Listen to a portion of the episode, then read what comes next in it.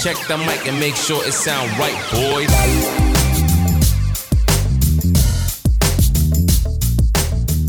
Hello, hello. You're listening to the first official episode of The Broforce Show, a podcast where three lifelong buddies just chat crap. Uh, we might even get some interesting conversation out of it. Who knows? This week I'll be your host. My name's Ali, and I'm joined by my good friends Harry and Stephen to talk about this episode's subject age. We'll be going over three questions that relate to it, so um, let's just get right in. So, the uh, subject today is uh, age. It's a bit of a umbrella uh, for a few points that we're going to be uh, going over. Um, I got uh, my good buds, uh, Harry and Steve, joining me. Hello. Uh, this is your host for today's episode, Ali, uh, speaking. You're hearing my voice. This is my voice. Um, so uh, we're starting off with the first question that we've uh, all agreed to um, uh, tackle today. Um, what's your earliest memory? How old were you when when you had that memory? And what is it? What was special about that memory that uh, stuck it in your mind for so long? Um, so I thought this was a bit of a interesting uh, question because earliest memories they they they're kind of special for us, aren't they? They're, they're pretty special things to us. Either it could be a proud moment, or it could be a, uh, a an intimate moment, an embarrassing moment. But everyone's going to have a different first earliest memory, and it's going to mean something very uh, wildly different to them. It could be something as as, as profound as the, the, the first time they remember truly uh, in connecting with someone, or it could be something like the first time they squashed a bug. Um, and yeah, the, the, those sorts of things, as as they happen to someone that's uh, very young, that's when their reactions are most raw. That's when they're most innocent and uncomplex. So I thought that would be a very interesting thing to explore for us um, as we um, as we uh, go on this uh, journey together on, on this podcast to explore um, who we are as as people. Um, so uh, I'll I'll kick it off. My earliest memory. After that, uh, what I hope was uh, uh, a, a, a, good warm up spiel. Um, we're going to go straight into what my earliest memory was, which was the TV falling on me. Um, yeah. Uh, I can imagine it now. yeah. Uh, I was uh, I was in my room uh, watching t- uh, VHS of Teenage Mutant Ninja Turtles uh, for maybe the third time on repeat. Um, I had become so so incensed by the action on, on the screen that I leapt up and started rocking the TV on its on its foundations, and I, I destabilized the structure to the degree that it eventually toppled forward and uh, pinned me under its weight. Um, you might have expected me to shriek and holler at that point, but uh, I was at a strange kind of peace with the situation. I uh, there I remained for what might have been anything up to 20 minutes before my big sister came in and discovered me laid out under the telly. Um, can I can I just interject one moment for health and safety? Can you just tell us did the TV survive? the TV survived. Okay, okay. I, I, I unfortunately died. It sounded like you just accepted your fate and decided not to fight. It, it, was it was it was maybe a combination of shock as well as embarrassment that I'd, I'd uh, brought this upon myself. Uh, I, I, thought perhaps I'd buy some time to try and figure my way out from underneath it, but that thing was not budging. Um, my, I, I, could not muster the strength. Um, so yeah, that that was my earliest memory. It was uh, quite an embarrassing one, and, and as you might imagine, something that doesn't happen every day. Uh, TV falling on you and pinning you. One of my um, burning questions, if I may, is how old were you? Just because if you were young enough, I'd imagine any child screaming if that happened. And if you were old enough, I'd say, like, if you were, say, for example, if you just accepted it, it sounds like you've got a lot of thoughts going through your head, like, oh, this, this is my fate or something. It sounds like you'd be at least 11, 12 years old? And if that's the case, why were you watching Teenage Mutant Ninja Turtles? Not to I say know- that there's anything wrong with that. I love the Teenage Mutant Ninja Turtles, but I'm curious. I I know. See, this is. I don't exactly know, but this is my point of reference. Um, this was prior to my um, obsession with video games. Um, so what I would do most of the time prior to getting really into video games was watching things on on repeat, basically. So I was very young at the time because I remember, and this is for sure, I remember beating the original Contra on NES when I was seven years old that is my crowning achievement. It will never be surpassed for the for the rest of my life. That's my. I peaked at seven years old when I beat Contra on NES, so I must have been younger than that. I must have been maybe six, or hovering around six-ish, um, five or six-ish. Um, so uh, yeah, it doesn't really answer your question as to why I, I didn't make a racket. I think that was mainly just because I was embarrassed that, that I'd done this to myself. Um, I, I, how, how like how do you explain that? How do you explain that to someone? How did you end up underneath the telly, Ellie? Um, I pulled it onto me, It jumped on me. yeah, which which would have basically had to have been my answer. How else do you get in that situation? Um, yeah, th- that, that that was it. Really, it was just embarrassment. I think, and a combination of embarrassment and shock. So you got up and shook the TV. Was that an excitement for what was going on, or you got annoyed or something?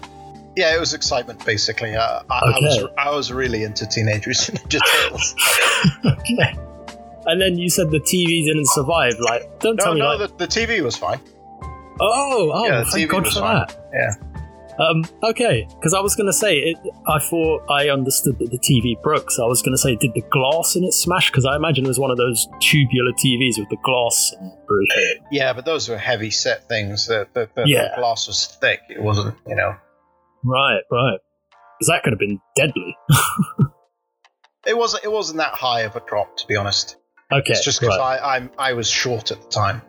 I wasn't always. I wasn't always uh, Big Al. Sorry, uh, how did your parents react to that? Um, well, they reacted to it secondhand because my sister got the appliance off my being, um, and uh, yeah, she she she basically described how she found me. Um, I, I I didn't go into too much detail, as you might imagine, as I uh, I, I didn't want to regale them with the uh, specifics of of uh, my misfortune. But um, but yeah, it was ma- mainly uh, amusement, really, um, that they, they reacted with. No no additional security measures were enacted. Oh, so that- uh, that's classic living, isn't it? You know, everything, everything's I too think- soft. I think they just uh, trusted that I'd learned my lesson. Yeah, fair enough. And I assume no TVs have fallen on you since, so I assume you have learned your lesson. Good point. Yeah. That's that's that's the wisdom of my parents. TV fall, TV fall on me once, shame on me. Yeah, exactly. Maybe most people should have a TV fall on them at some point because I'm sure it's going to happen to everyone. That's what I say as well. That's my philosophy of children. They should always experience something bad at least once. Yeah, I mean, as long as you- it's not going to threaten their life severely, maybe. Do you wanna do you wanna go into that a little bit more? What do you mean by something bad? Are, are we talking about TVs falling on them, or something maybe, m- m- involving a dodgy No, uncle? I experienced a TV thing myself, but I had the I had a similar conversation with one of my previous managers who had two children, or five and six, or something like that, seven years old maybe, and they were not allowed to touch the electrical sockets at all, not even to like plug in their their tablet chargers or anything like that. Makes sense. Parents had to come do it for them, and I was like, "Why? What's wrong with that?" No, I don't want them to electrocute themselves. I like, well, let them do it once, and they won't ever do it again. yeah, that's right. They'll never they'll never do it again. They will never ever do it again by themselves. Just let them do it once. It's fine. Now, now, now, is that never doing something again isolated to that one specific act, or perhaps it's a No, you have to experience every bad thing once. every bad thing Yeah. once? So like getting your finger caught in a door, cutting yourself with some scissors, everything. After at Try least that. once. trying to navigate a room with your eyes closed. Yeah, yeah. Rooms, many walls. Much ouch. Much furniture. But yeah, no, I had, I had a similar TV incident as well, dude. Um, I wasn't trapped under it, but the TV did fall on the floor. Have you toppled any TVs, Steve? Um, thankfully, I can't say I have, but probably when it does happen now, I'll like break down because it'll be so awful. Yeah, but it's, no, a, I, it's, it's a rite of passage. Basically, Exactly. it's a rite of passage. yeah, yeah. but no, I Got- can't say it's got to happened. topple a telly. Yeah, no, it hasn't happened just yet. Uh, I did the TV after, actually, probably around when I was seven or eight. I was looking for a screwdriver, and my grandmother hid all my screwdrivers under the hi fi. You know the old hi fi units with like a tape deck and radio, and then the record player on top? And they had like the glass door on the front. Yeah, She hid all my tools underneath it. So I was getting the tools out, and uh, a speaker fell off the top and hit me in the head. And it was just like, doof. So, oh, well, it wasn't too bad. And then a couple seconds later, I see blood dripping down my head. So the Oh, corner of the speaker hit you. Yeah, Oh, yeah, man. it, it cut my forehead. Ouch. So just, oh, I carried on, and blood started dripping everywhere. I ran to the toilet, and my grandmother shouting, What the hell are you doing? I'm not doing it on purpose. Yeah. So, yeah. Why did she, why did she put it there? Was she worried about you like unscrewing everything and making the house fall down? Yeah, she was worried about me tooling about. she said you're you're a bigger tool as it is. You don't need more. I'm kidding. I'm kidding. I said worse than your best man's. Yeah. I'm, I'm the coolest tool in school. Very good. This this question is actually quite interesting to me. Um, not because of my earliest memory, but because of how far back your earliest memory can be. I heard a long time ago that you can't actually remember anything before you're three years old. And actually, my earliest memory is roughly from around that age. I remember I was sitting on top of a Ford Escort with my aunts. Uh, we'd gone to a wedding and we just snuck out. We were sitting on top of the car. Or I was sitting on top of the car, she was holding me. And um, yeah, I, I find that most people are around that age. But then I was reading an article recently from the Association of Psychological Science, Yeah. and they they uh, did a study and found out about four out of ten, so forty percent of people, their earliest memories are actually made up. Really? Yeah, because the autobiographical part of the brain, the brain that remembers your own your own um, experiences, doesn't actually start to form or doesn't finish forming one of the two until you're about two, two and a half. Hmm. So it makes sense that your earliest memory would be around three then, Yeah, because that's that's literally when the book starts. yeah, basically, yeah. But then obviously some people develop a little bit later, so that forty percent is the people that develop later and have just made up memories which they don't know they've made up. They think they're real, but they're they're completely false. Or maybe that's just the brain mucking about as it because it's taken longer to develop. It's working things out, and so they they make a mishmash of, of things, and it ends up solidifying as a single memory, Yeah, yeah, yeah. something like that. That's interesting. So uh, yeah, I find that the age that you actually had your earliest memories is what's interesting to me. Could have been then that I was even younger then when the when the TV fell on me. And I know this isn't made up because I've I've had it repeated to me um, on on multiple occasions since then. That that's how my uh, older sister found me. Plus, I, I I remember the fact as well when it happened, so I'm I'm pretty sure it's not made up. So yeah, uh, earliest memory, Steve. Did you uh, do you have one that sticks out or? Uh, yeah, I have two. Uh, one of them, I think I was. This is going to go back to the thing we were saying earlier. One of them, I think it was my third birthday, although I'm thinking it might be later because it seems Now pretty. that Soups has said what he said, yeah, Yeah, he said, yeah. yeah, this one's a nice one. I just remember having a Bart Simpson cake. It was like a cake of his head, not like a severed head, but you know, like just a. That's Just, exactly what I thought. he just had his head. I got a thing for severed heads. Um, no, it was just like a birthday cake, him smiling, and I just, for some reason, that sticks with me because I thought that's a pretty cool cake to have for a little kid, a Bart Simpson cake. Um, I don't know, today, what would it be? Some Ben 10 or whatever? Is that old Yeah. now? I think Ben 10's out, mate. Jesus Christ, showing my age we're here. Well past Ben 10. Yeah. All right. Well, yeah. I think Simpsons is going to be classic anyway. So I'll take. I had a Bart Simpson cake, and yeah, it was just a little party around mine. Um, obviously, before I knew you guys, otherwise it would have been there. Uh, that's a nice otherwise- memory. yeah, it was good. W- w- but w- any TVs involved? no, I mean the TV was there, but no, like I say, nothing's fallen on me. in TV that was sense. present. Yes, yeah. T- It maybe a had a bow tie, present. but I'm, I've got something else, like just to make it crazy. Um, I don't know how old I was, but I was still wearing nappies. Um, this is going to be embarrassing. Um, so I so, was around. so anywhere, anywhere between the ages of zero and ten. I was going to say, dude, it was around your 10th birthday, dude. maybe 11. Who knows? Um, so anyway, so I'm at my cousin's house. This was in East London, and um, I think my mother was holding me. You know, like she holds a baby or whatever. So I must have been baby Yeah. size, surely. So she's holding me, and I'm in a nappy, and I think I'd like, you know, as a baby, you shit yourself, don't you? So I think I'd done that. It's I know. a thing to do. Yeah, I believe it happens. And apparently, well, I'm saying apparently, but I do remember this. Uh, a lump of shit fell out my nappy onto the floor, onto a hardwood Oh, floor, thankfully. And every, everyone was laughing at me.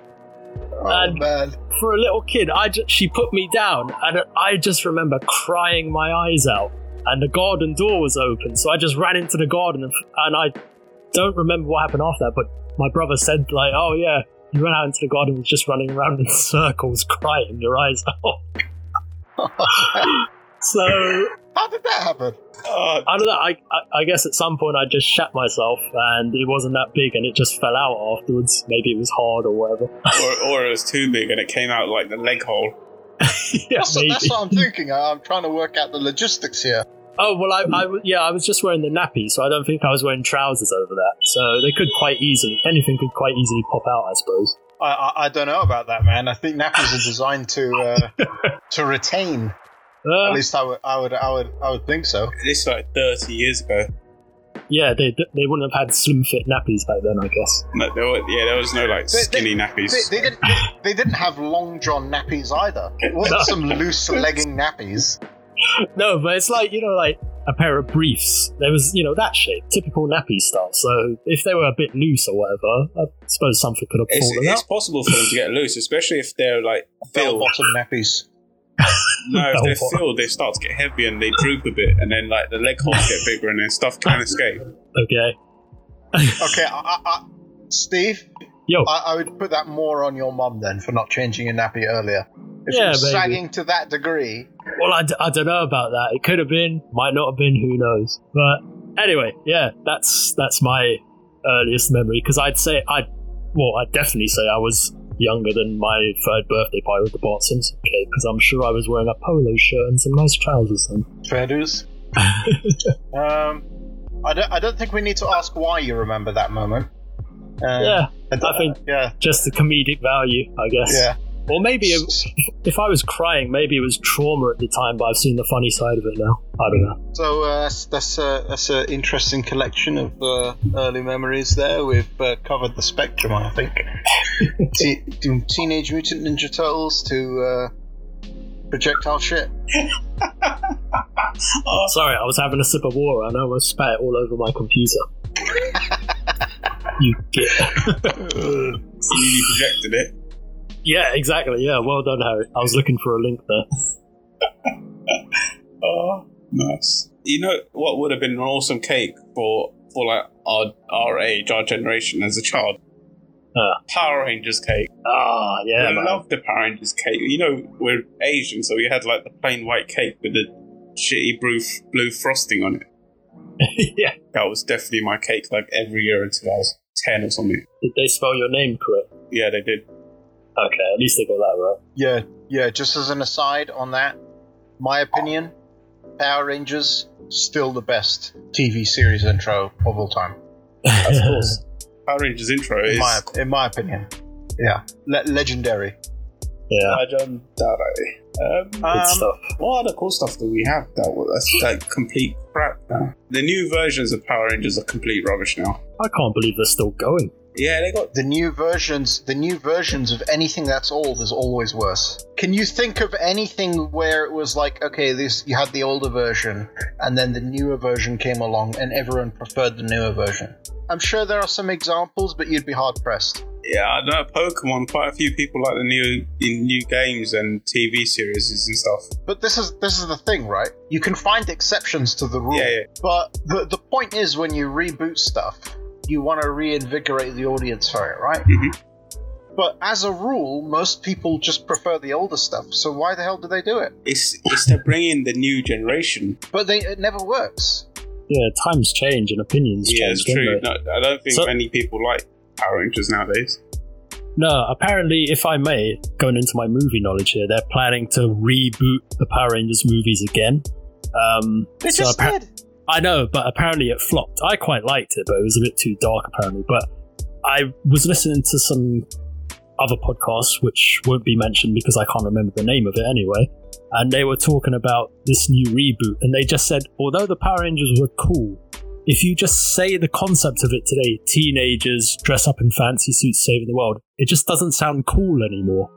So, yeah, I agree with you. Like, if you do it now, times change, unfortunately. Although we hold it dear in our hearts, we just grew up with it. But now it's, it just doesn't sound cool, and it, it doesn't sound You're right. interesting. You're, you're you're right about that. Um, things are a lot more, a lot less optimistic these days in terms of w- where we uh, look for our um, inspirations. Things are a lot less. Things are a lot more grounded, dark, depressing. Vic- victories are hard won and, and often pyrrhic. um, it's yeah, it's it's it's never a, a clean break with a you know a team of young go getting superheroes that kick Emperor Zod's butt. You know, um, yeah. yeah, it's, it's it's not like that anymore. Um, but then you only need to. I don't know if you guys saw um, the recent announcement of a new Teenage Mutant Ninja Turtles arcade game. Yeah, it was uh, a few weeks ago now. Um, and it's preserving the classic style. So classic April O'Neil, classic Shredder, classic Foot Clan, classic Turtles. Even the intro, even the intro theme is all the same, but they're making a new Teenage Mutant Ninja Turtles arcade game, and people are super excited for that. Um, I'd imagine most of the people that are excited are, you know, 30 years and older. It goes to show at times might change, but the people in the times don't always change with the times, if that makes sense. So what's popular with the young people might it doesn't doesn't apply for absolutely everyone. So there's still. Hmm. things that can be cool to um Certain people. yeah, certain people. Yeah, like a Um, little niche market, they call it, isn't it? Yeah, I, th- Yeah. I think that's I think that that's that's the point, isn't it? Is that the, the frustration is when things do try to be everything to everyone, Hmm. and and and they don't just cater to their their original audience. It's almost like you know we made this thing for you, so we're going to keep making this thing for you instead of this used to be yours, but now we're going to try and retrofit it to a you know Yeah. uh, appeal to people who never were interested in the first place. I think that's what people's frustration with, with that sort of thing comes from. So, Yeah, I, I blame that sort of thing on marketing. I mean, surely it's all just to do with like if we get a bigger audience, that means more money. They just see the end goal. They don't think about the journey getting there. So you could sort of say the same with like films. Like say, for example, Deadpool film.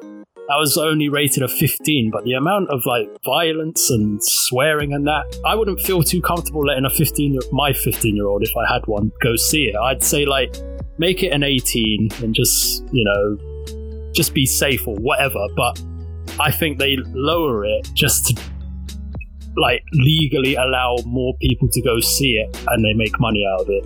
That's all. I think the world just runs on money these days the ratings for movies is done by an independent agency, isn't it? i believe so They're not yeah rated by the filmmakers, so oh yeah no yeah, no yeah, yeah, but the filmmakers target those ratings.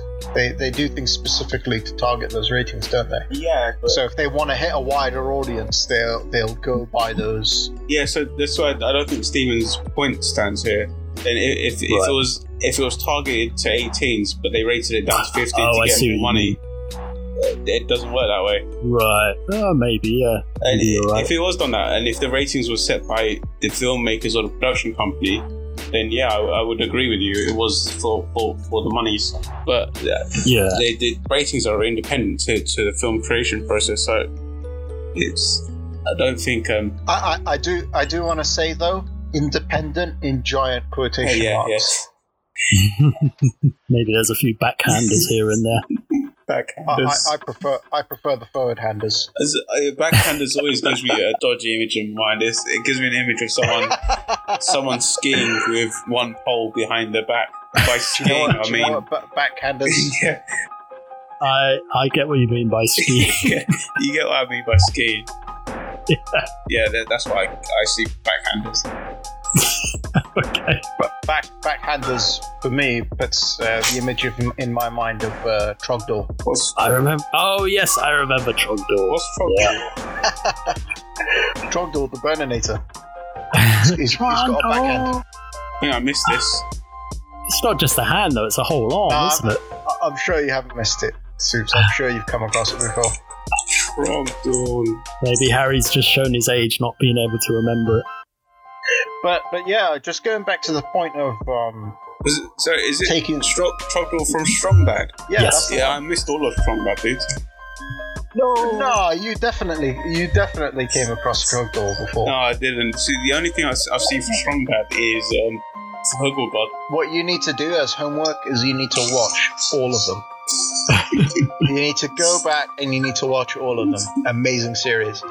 Yeah, I heard it was good. Just I don't know. I never came across it. Um, I just wanted to go back to to uh, the point about um, broadening the appeal of, of things, though, because there's something that that's fundamentally disrespectful about that, though, isn't that? Isn't? There- There's something that's that's disrespectful about looking at a property in that way, where you say this, what it is, this artistic thing that you've created. Um, it's it's not good enough that it appeals to the people it was originally intended for. We need to make a changes regardless of how the original audience felt about it to try and fit it into the tastes of people who, were, who weren't even paying attention. I think there's there's something that that's fundamentally, um, oh, like I said, disrespectful about that. So it's it's hard to ever kind of artistically justify that, if you know what I mean um, you kind of make it explicit that what you're making is a product. And it, they are. It- They are products. Let, let's be honest about that. These are companies and they are creating, you know, properties so that they can sell action figures or what have you, or streaming shows. But the appeal of these things aren't, to us as the audience, the appeal of them aren't as products. They are as the art that's the thing that draws our attention and, and gets us attached to them so much so that we are then, you know, driven to buy the action figures and, and the posters because we love those things so much. So I think there's there's something that's uh, fundamentally wrong about that attitude as well. If you just haven't got mass appeal for something, then just accept that it's a niche thing and you will have a niche audience for that thing and you can cater to that niche audience you don't not everything has to be marvel you know not everything has to be blockbuster gangbusters you know it, it can just be its own small thing and just make that small thing for the people who love that thing so Yeah, I'll just throw in a bit of back and forth there. The only problem with that is I completely agree with you, actually.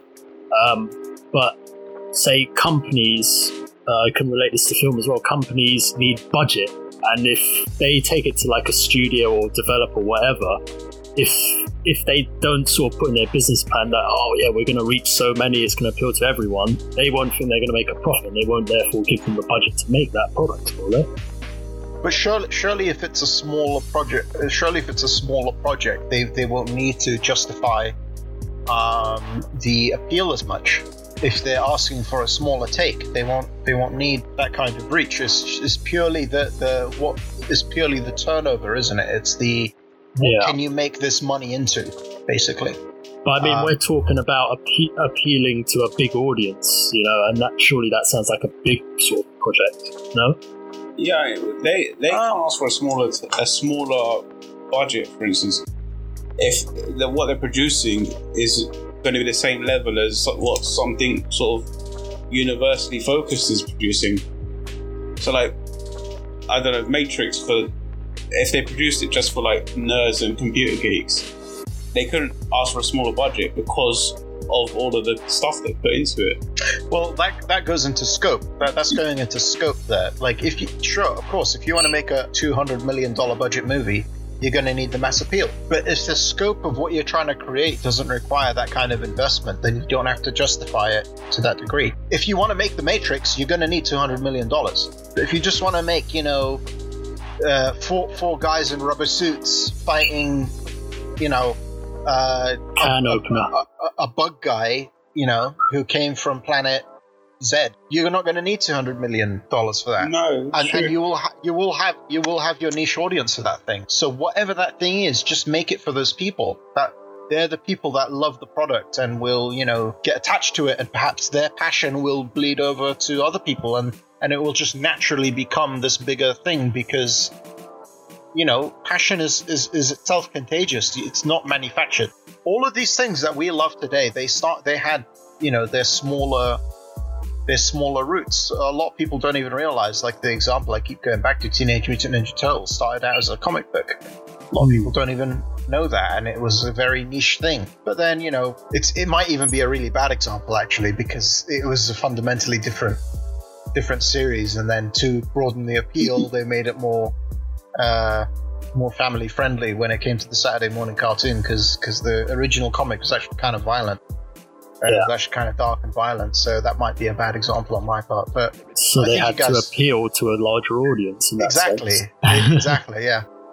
It goes into scope. What they wanted to make a Saturday morning cartoon, which requires a big investment, right? So it Right, depends on yeah. what, what you're trying to do with the property. Fair Uh, enough. yeah, I think I think that's uh, we, we've we've well, I did anyway. I veered a bit off the original subject of what, what's cool now, but I think it's kind of related. No, it is, it's, Uh, it is related. A a lot of stuff has been changed Yeah. to fit in with the taste of the current generation, and Yeah. where it would have been awesome and niche and catered to the viewer back then, now it's catered to everyone. Yeah, everything everything is massive now. You, you don't get small things anymore. Yeah. everything has to be big.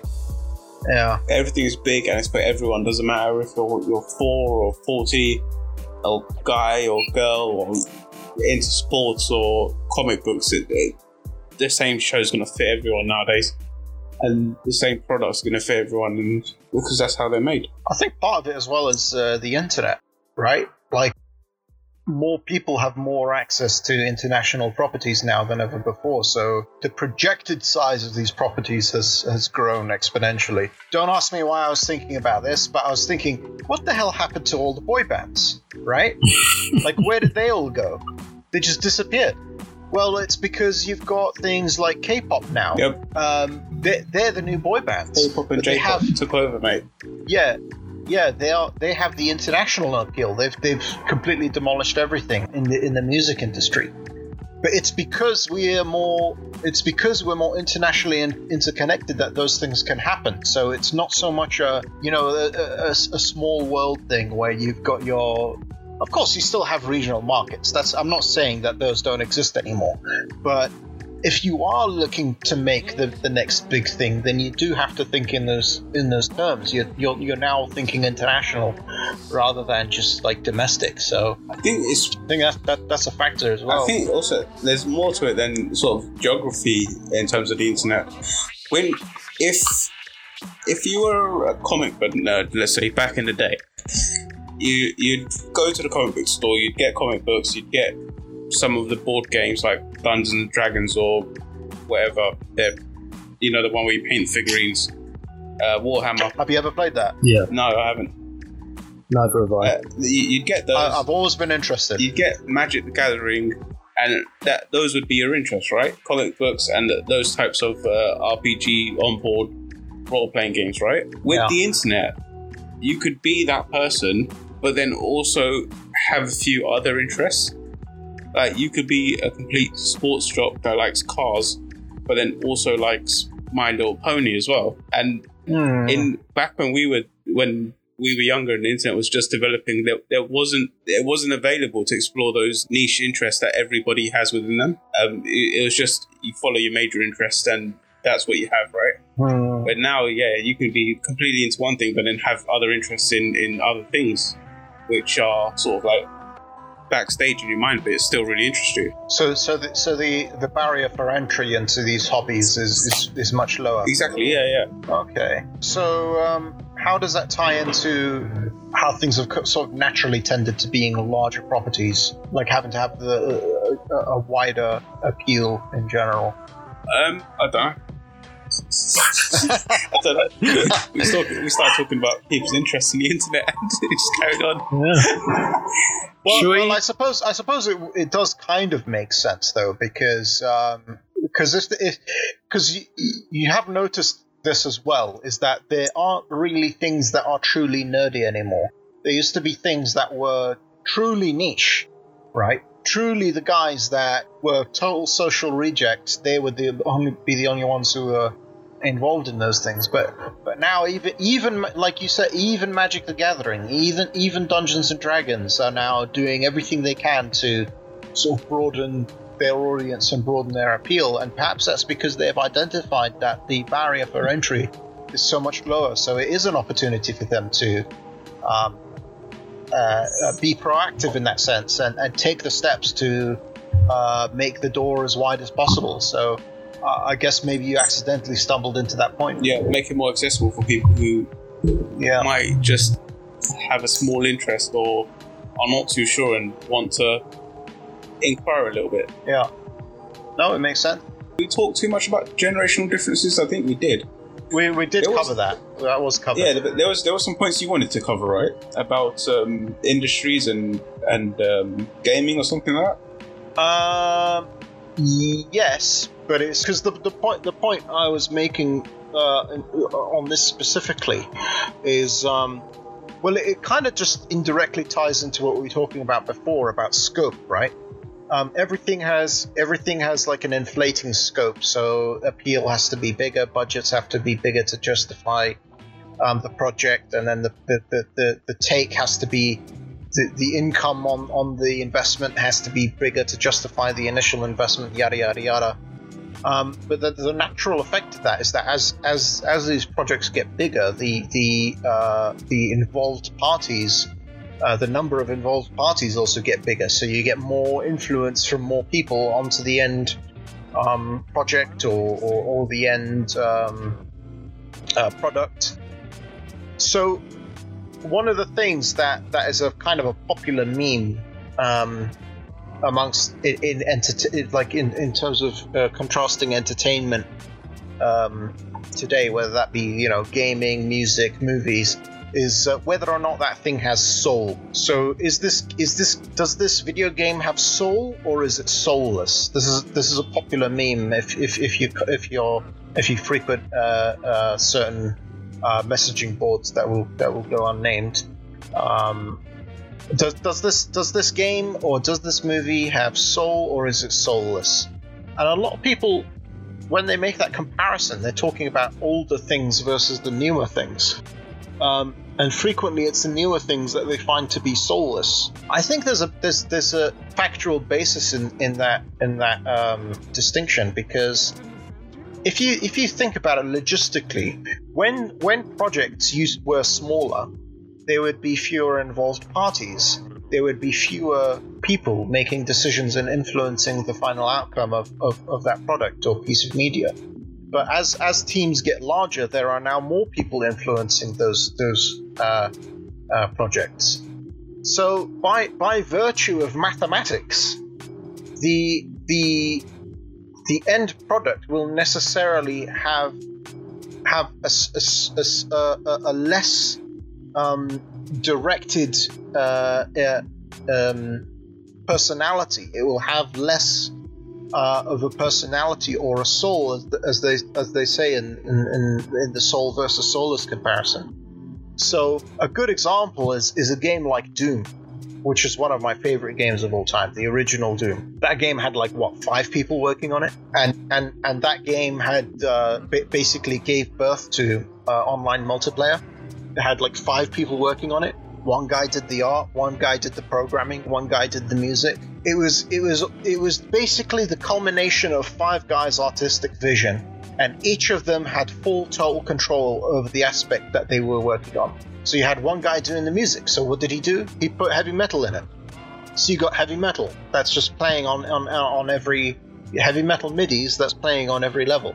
You got one guy that's doing the art, and what was he watching at the time? He was watching Aliens. So you've got all this HR Giger esque wall textures and and and and uh, uh, surreal level designs and, and, and everything. So that just comes straight through. It's like, oh, this is reminiscent of, of, of Aliens, right? But today, you've got games that are, you know, directed by hundreds, hundreds of people working on these games. And yes, you might have, you know, a, a director or, or, or, something that's kind of uh, steering the course. But how many, how many of those people that are working on, on, on these games will be able to impart that level of their creativity into into what they're working on? or this this goes to this goes to movies as well. As these things get bigger and they look for more mass appeal, they also lose some of the humanity, some of the imperfections, some of the soul that went into to making them and, and, and made those early projects so so special. Um, so you do necessarily lose a little bit of, of, of the the individuality of, of those things and you end up with with the with with what gets talked about as you know whether this um, game or, or what have you has a soul or not because it's something that you feel implicitly as you're as you're playing these things or, or experiencing them or watching them or listening to them is that it, you get the sense that you're you've got you're experiencing something that someone made not not what a computer made it's it's you're you're getting the the the vision of an artist across, you know, and it's coming clearly through. I get a sense of who these people are, what they like, just from playing their game. Um, so yeah, that, that was that was kind of an aside point I, I wanted to uh, cover um, and how things have changed in, in terms of the, the way industries operate over time as things were smaller, they really were more individual, kind of kind of personal projects that communicated the, the, the feelings of the people making them. Whereas today, not so much. You don't really get the personalities through in, in the things that you're watching, or the things that you're listening to, or the things that you're experiencing, because they're so overproduced and and they're so over um, they're so over controlled. So I, I do feel like there's there's something that's lost there in the art. Um, yes, that, that was one of the points that I, I wanted to uh, uh, discuss a little bit about how things have, have changed uh, industry wise across generations. That was, that was a good point, mate. It was, I think it did relate to, to what we were talking about earlier. Um, yeah, it's pretty well said. I agree with it as well. But thank you. you. You you agree with it? Yeah. See? Yeah. Yeah. I Yeah. think so. I mean, it's sort of like As- without having to track back too much. It's sort of like that thing I say that yeah, or we were saying sorry that they tried to appeal to a much or much bigger audience. So they would get people involved. It might not be their specialty or something, and just too many cooks spoil the broth. That sort of saying. I think. I, I could have just said that and then I would have made my entire point. No, but I think it was very well said. I think it will get people thinking. Yeah. Um, Yeah, I could have just said that and we could have clipped that whole 20 minutes. Yeah, well, I mean, that's sort uh, to sort of relate a point to that. Like when I was at university, I hated doing group work.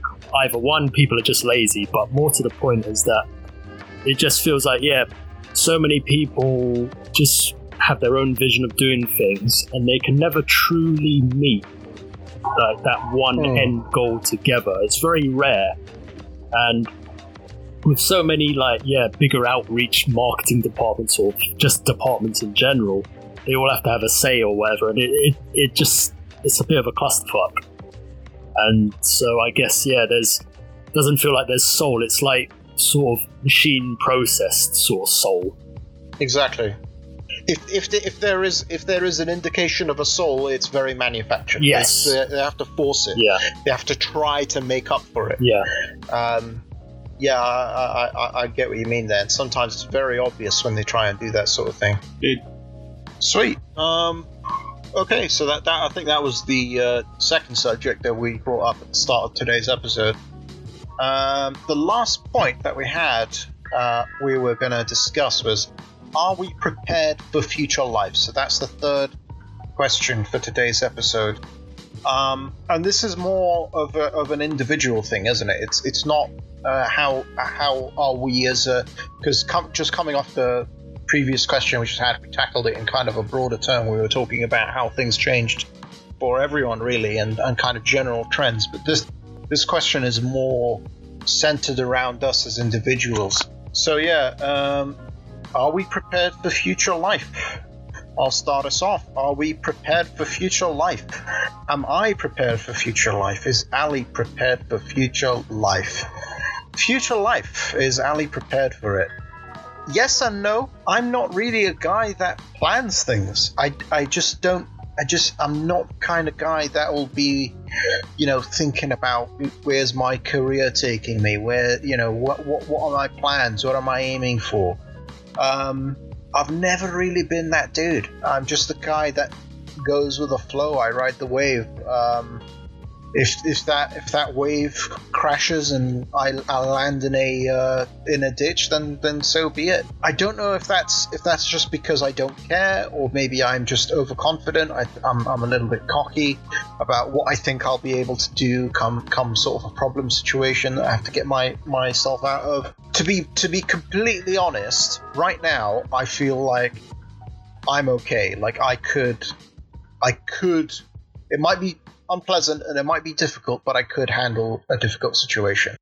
Um, I could figure something out. Um, and that's mainly because I'm someone, I, I feel that's mainly due to the fact that I'm someone who I have I have zero interest in, in any kind of cohabitation or any kind of family uh, rearing. I don't intend to ever have any offspring, so I don't have anyone that's dependent on me or, or, or has any expectations of me. I'm just Ali, and I'm just, you know, I'm just doing my thing. So, um, yeah, it's it's difficult for me to answer a question like this without coming coming across as someone who's aloof and uh, and uh, detached. Um, I guess I, I, I don't think about it. I just, what am I doing today? That's what I'm doing today, and uh, yeah, that that's that's basically me. Um, any, any anyone else had had had any thoughts they wanted to drop about their how they feel like their, their life is going and, and how well prepared they are for, for future challenges? I'm, I'm gonna so I'm gonna ask you a question, uh, Ali. Yeah. You're saying that you feel you're like fairly well prepared and you could handle everything, but you're not planning on anything, right? Uh, not not prepared per se. I'm not prepared for things that I don't know what are going to happen. Right? You can't be prepared for that. No, yeah. Uh, but like, I feel like I could. Things. I feel like I could if, say, I got laid off tomorrow. Right? If my job fired yeah. me tomorrow, I feel like I'd probably be okay. It would suck, sure, but I, I, I wouldn't, you know, immediately end up in a, in a ditch, right? Sure, but for like normal everyday things, like going to open a new bank account or sending a letter or like taxing your car or even getting a car, stuff like that. You you got me. Remembering your phone number. Um, your phone number. Are you, uh, you, you, you, you got me, You got me on that one. I could be if I had to. I mean, I've, I've opened bank accounts. I've taken I've taken out mortgage. I've done some adulting. I've taken mortgages. I've opened bank accounts. I've transferred money. Um, I've set I've set up standing orders big thing, I know. Computer. Um, so how? So I think the question, the base of the question is that preparedness and that those things you're able to do. Is it because of your your childhood environment and your upbringing, or because you um, you just taught yourself to do it and you picked it up when you were doing it, and it was because you had to do it? I think it's I think it's mainly due to one major factor um, that I would attribute my my capacity to um, carry out those things, and uh, it's Google. Um, if I if I need to know how to do something, I just pull out pull up the browser, hit hit that Google, figure things out. Sometimes I take a little bit longer to do the research. Sometimes I, I'm, I'm, a, I'm a little bit more reluctant to uh, take a leap without doing some, some more reading, but more or less that's that's the heads and tails of it. I wouldn't say my up, upbringing has has prepared me well at all for, for adult life whatsoever. Um, I, I think think that's what I was trying to get at when I sort of proposed this question. Really, I should have worded it better. oh, that, that's So, that's fair. Well, let's get um, into that. Let's get into that. Yeah, yeah. I so I I think I can't remember who I was talking to the other day. They sort of said like at school, like they don't teach you how to say, for example, what to do. Let's say say the washing machine packs up. Like they don't teach you at school, like oh, who do you have to call, repairman, insurance, or whatever. And then I suppose it goes back to that old chestnut of like say you're learning some crazy maths equation. Some kid will say, I'm not planning to use this in my life. Why the hell do I have to learn it? But yeah, I don't think we should be so was it nonchalant like that. But I agree in the sense that in school they don't help teach you about life. They teach you the basic things to get through exams and stuff, which I suppose are needed these days to get a job most of the time. But yeah, just general life stuff. Like for me, um, I don't feel like I was prepared for the life I'm in now. A lot of the things I've done now, I've either done research like you, using the internet, I've asked my father, or as Harry knows, I've asked him a lot. and yeah, I just didn't feel comfortable. Now, this also might go back to growing up as a child, I was quote unquote wrapped up in cotton wool a lot. My mother was very protective stuff. I didn't go out and interact a lot with people. Like I missed parties and stuff. I never learned about life. And I just, when I wrote this question, I just sort of felt like from childhood, are we are we then prepared for future life? So if I'd sort of been forced to be a bit more independent as a child, I'd probably feel more secure about my life now. Like, and anytime I do anything now I've not done before, I get really nervous and about, and I second guess myself all the time. Um, I can never sort of just when someone says to me, just chill out, be yourself, or you know, you got to take a risk or something. I worry and stress about so much. I think I think I, I I understand what you're saying in terms of like uh, schooling and, and, and young life and all that.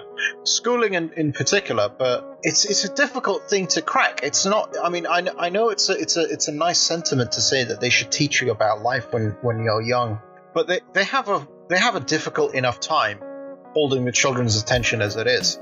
You think they, they're going to pay attention about what you're going to do when the when the when the dryer plays up? Well, maybe, maybe not as boring example as that. I just couldn't think of anything. But I get what you're saying. Yeah, uh, but in in general, Yeah. you know, it's it's hard enough as it is to get kids to pay attention w- without aiming for you know the lofty things like uh, what what is the pow- what is the powerhouse of the cell, you know. Uh, th- those those things are kind of abstract, so that that has its own problem. Those those that carries its own problems as as, as the abstract stuff.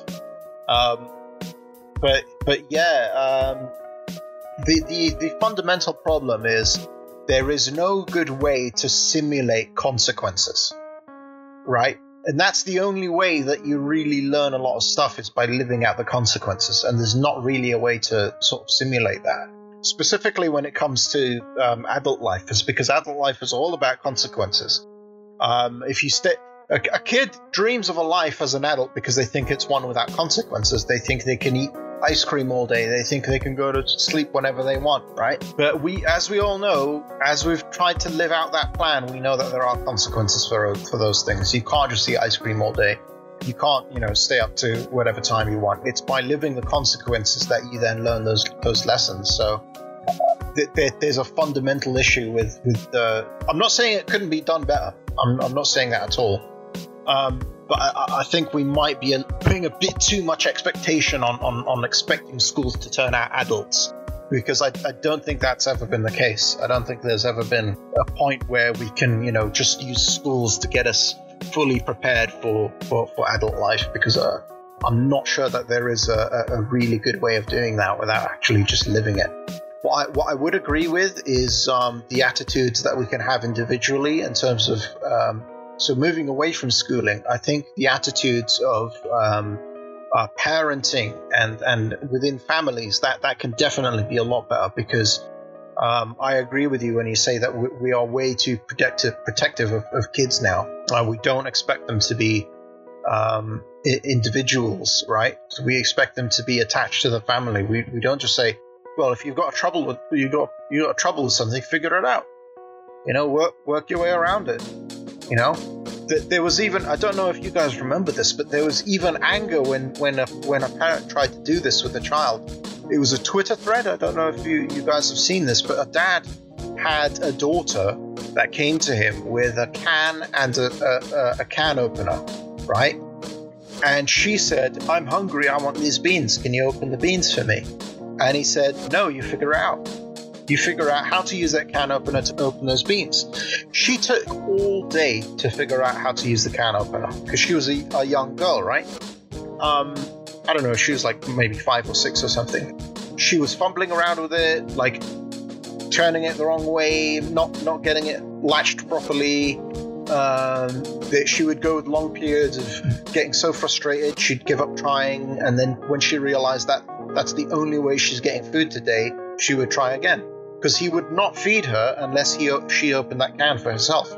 He wanted to impress upon her the, the importance of doing things for yourself, of, of, of not being defeated by um, the, the, the, difficulty in front of you. Um, and eventually, just through sheer perseverance, she figured it out.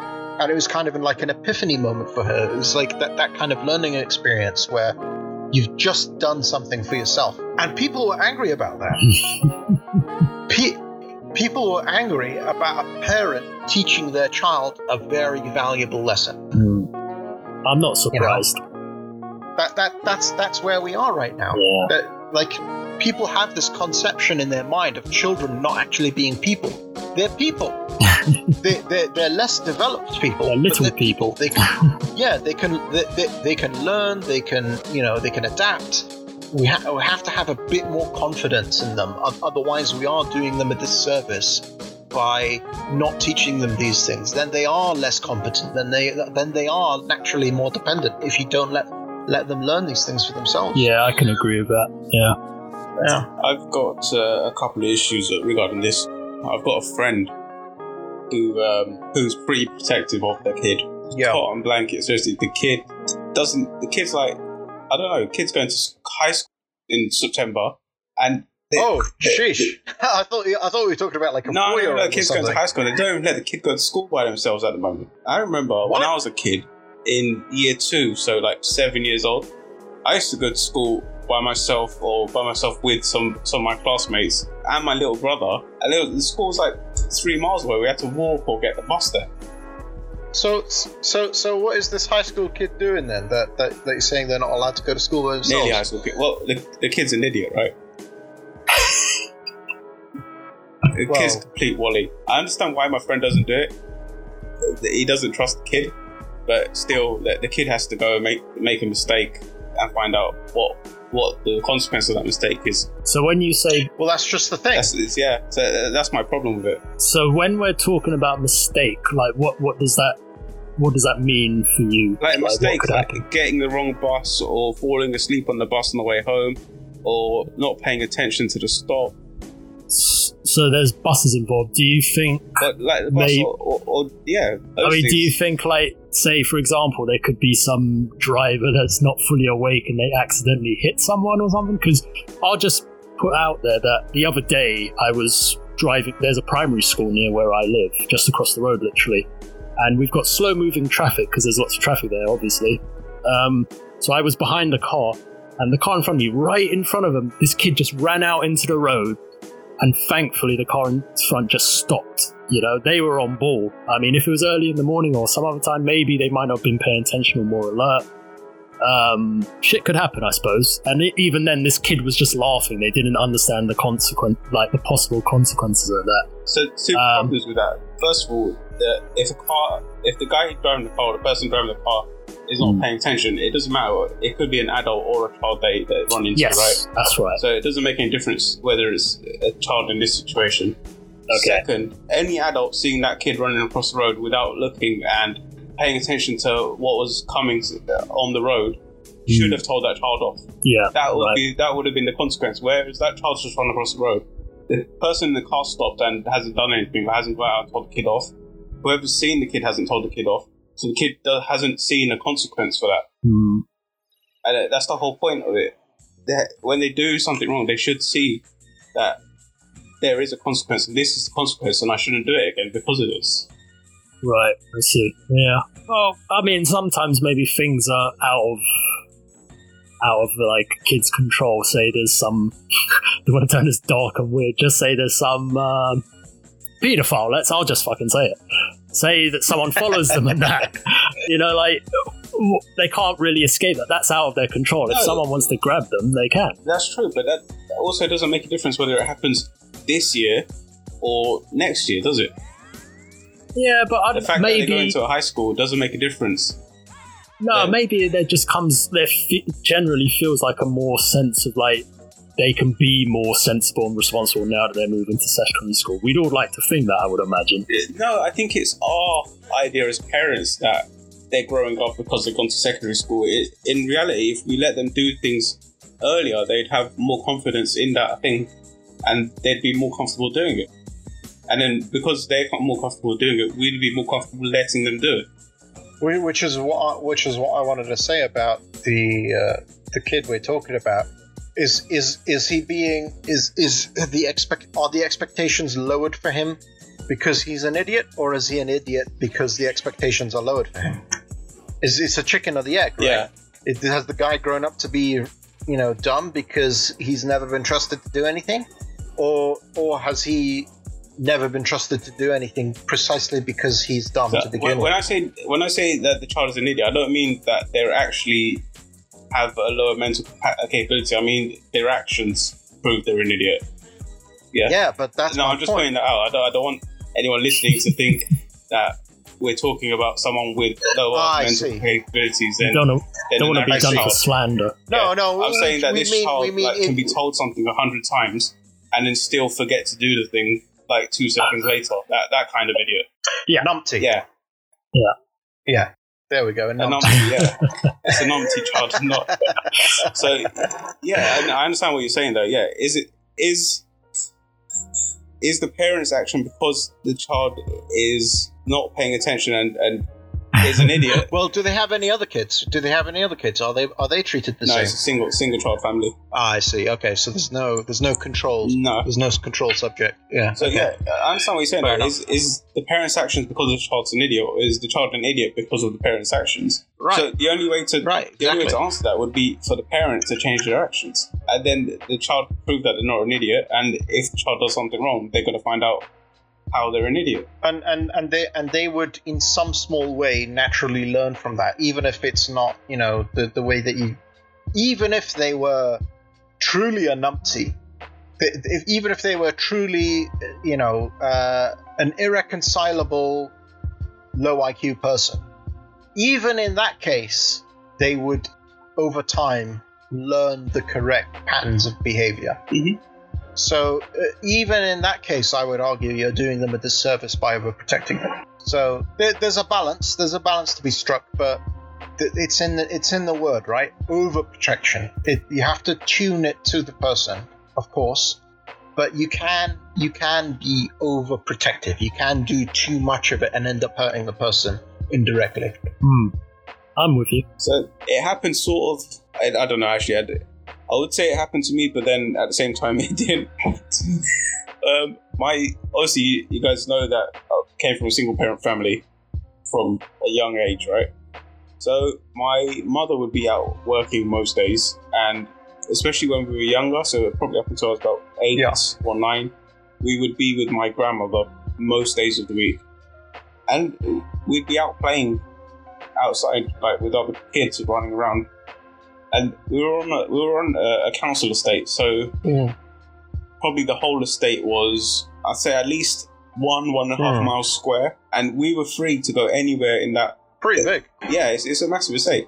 We were free to go anywhere in that estate, like across main roads and like across fields and everywhere. There, there wasn't any sort of like don't go too far, don't go that way, don't run down that path or anything like that. Yeah. But then we also had like really strict parenting from, especially from my grandmother. Not so much my mother because she was at work, but like, hmm. yeah, we, we got we got the end of many rolling pins for, for some stuff. So we sort of developed a little bit of sensibility because of that, because of the, the strict parenting, and we So, knew. so could you could you give us an example of, of, of what you get rolling pinned for? Yeah, so like if we'd we'd been out playing and we'd fallen over or something and scraped our leg or scraped our knee or got a cut somewhere, we'd get rolling pins for hurting ourselves. Ah, interesting. So you'd get you. I imagine there'd be loads of kids that are like, oh, little kissy kissy. Yeah, no, no, no, no, that, that doesn't happen. we get, Yeah, we get rolling yeah. pinned for hurting ourselves. So you'd get comboed. Yeah, basically. A, a kid would push you over, you'd fall over, and then your nan would come from the other side and hit you with a rolling pin Tiger and knock you back up again.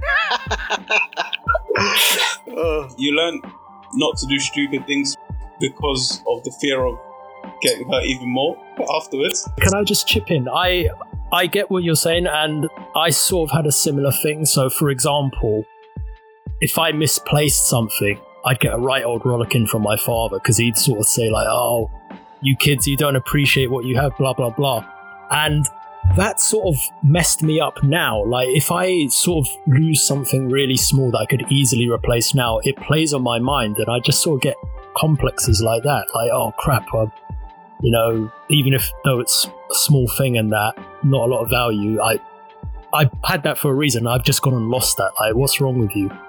So maybe this could also depend on the child's mental state or something. I don't know. Yeah, no, it definitely can. I, I, I had a discussion with with my wife about this as well. Uh, we were discussing how um, how she was brought up and how we were brought up and sort of our, our interests and hobbies and passions and stuff. And in the end, we came to the conclusion that 99 parent, uh, 99% of parents fuck up raising their kids in some way. Like they completely make a mess of it, and they could they could have been the most loving and caring kid, uh, parent in the world and provided whatever the kid need. But in some way, Hmm. they would have fucked something up. Yeah, Like that kid, if they could have provided everything the kid had needed, the best schooling, the best education, the best clothes, and whatever toys, the food, like personal chefs and all of that, and then the kid would come out with like no social skills or something like that. And this, this is what we came to. We, like 99% are fucked up in some way.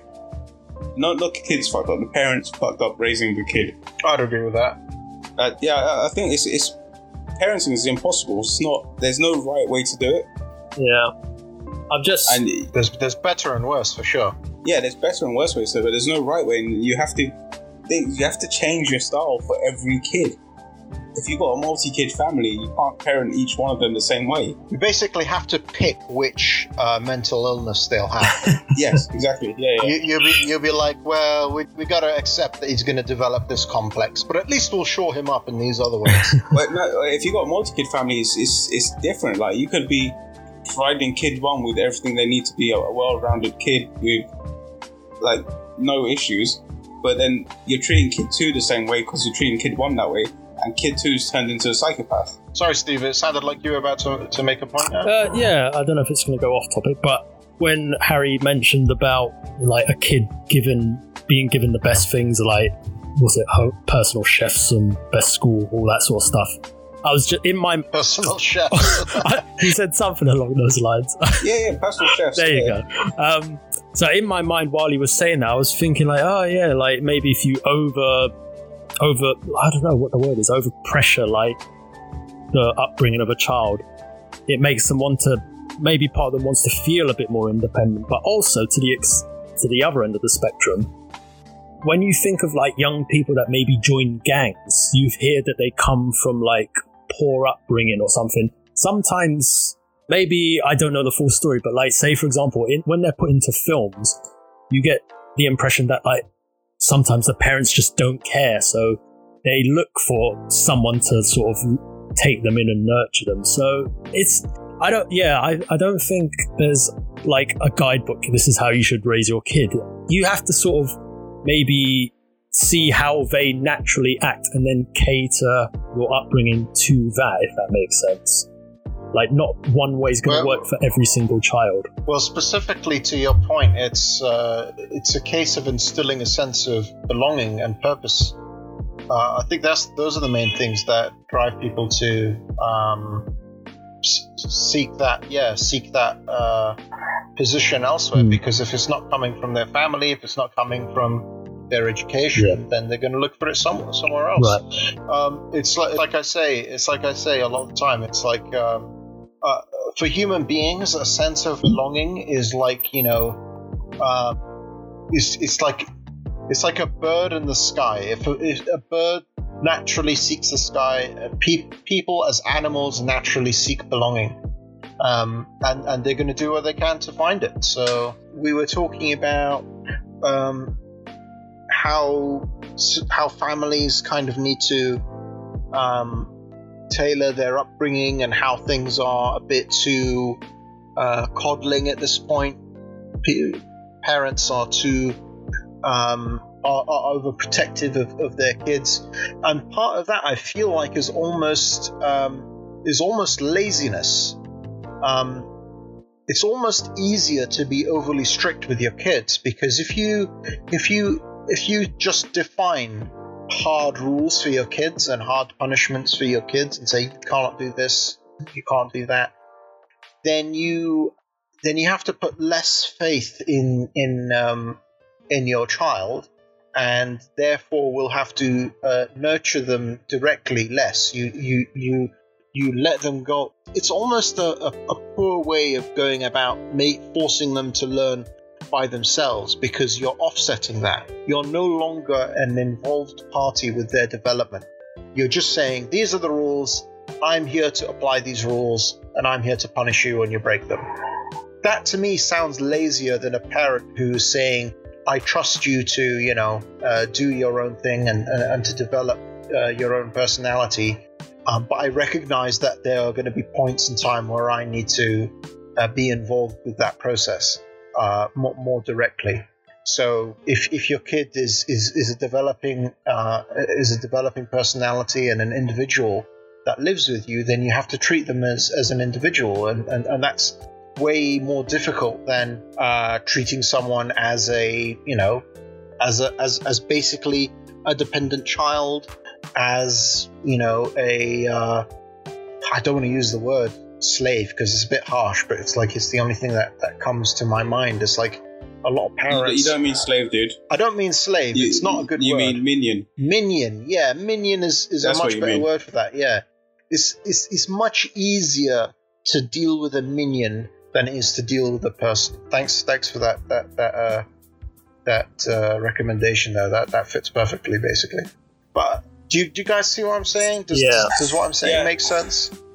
Um, I understand. They by setting rules, they sort of taking the back seat for parenting. They they don't have to explain yeah, situations. They don't have to explain rights and wrongs. They can just say, "Don't do this."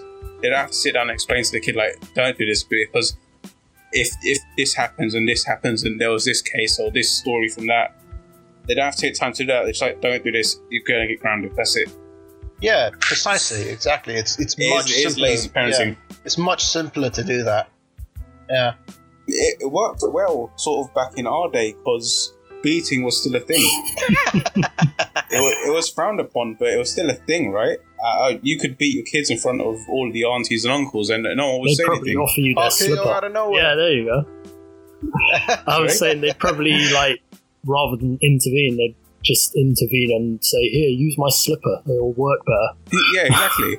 we, we, we're all from sort of Asian families, and I'm sure we've all experienced it at some point, right? Uh, yeah, I I mean, I used to get slipper whacked on my backside a lot, but I was never really hit any worse than that. Ali, I'm sure you've got something. R- RKO's out of nowhere.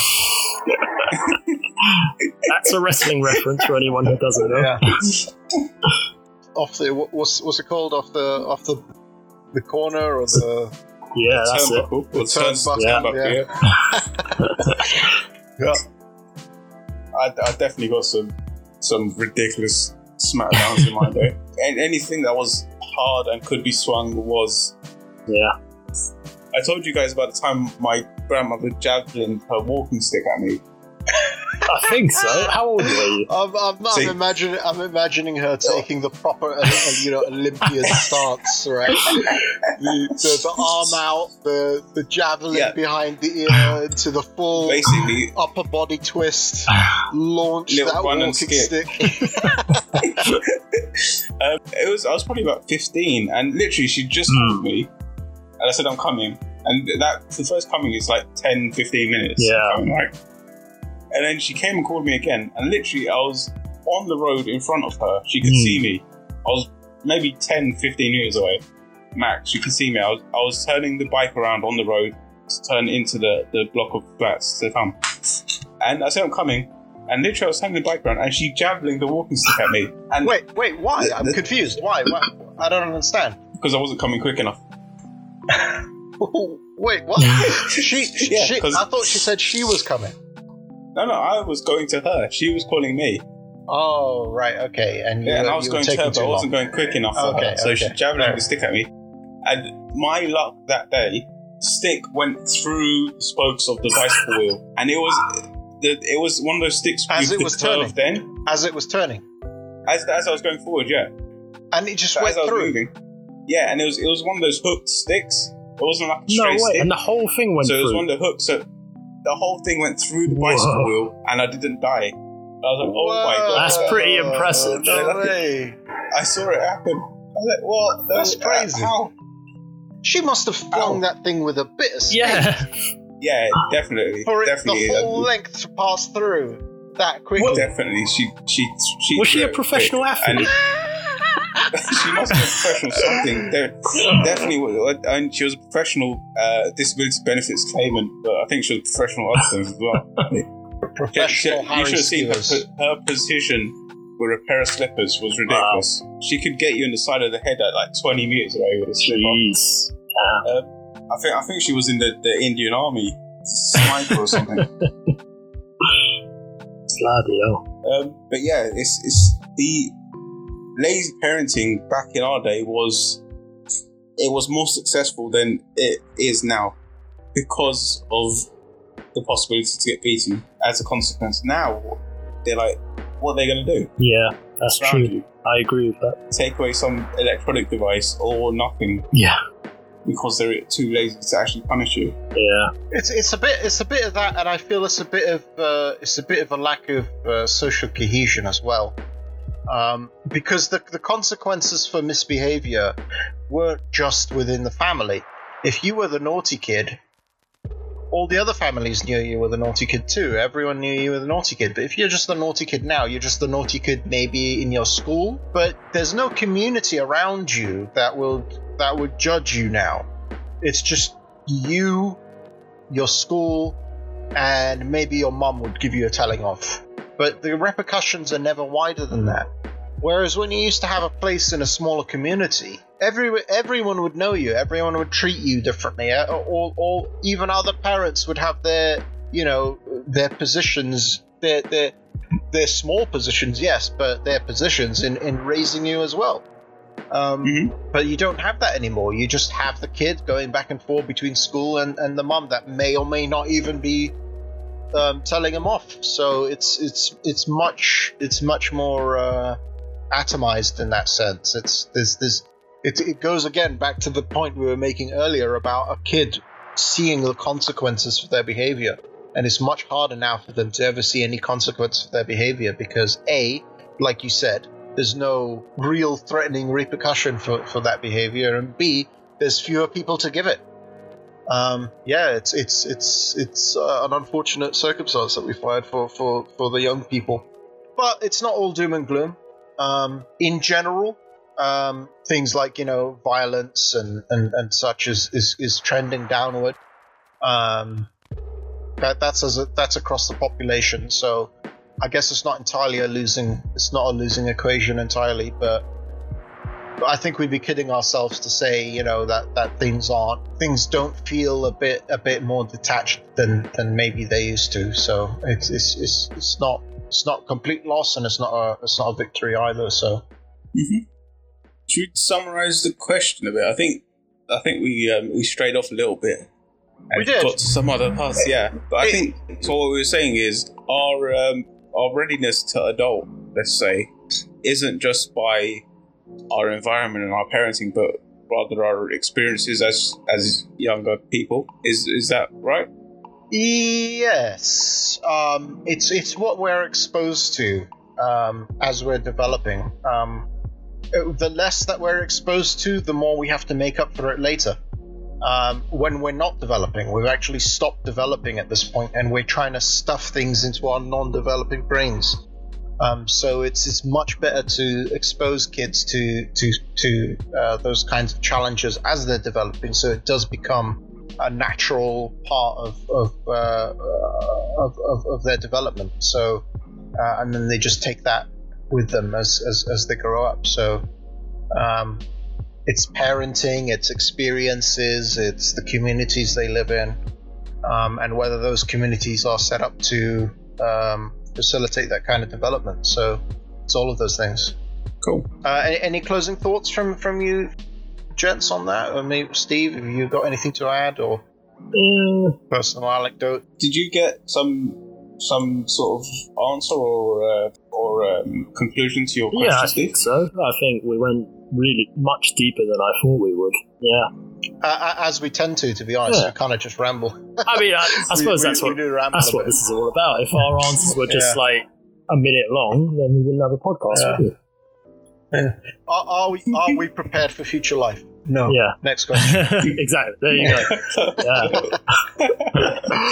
Yeah. yeah. We'd have to have a lot more questions. yeah. I think that basically uh, covers everything that we were going to go over today. Uh, I think we've gotten everything that we will um, out of those subjects. So um, that was interesting. I feel like that was uh, interesting and, and, stimulating, even if I uh, even if I feel like I got a little bit rambly, rambly there. I don't know if we'll I don't know if we'll do something about that in post.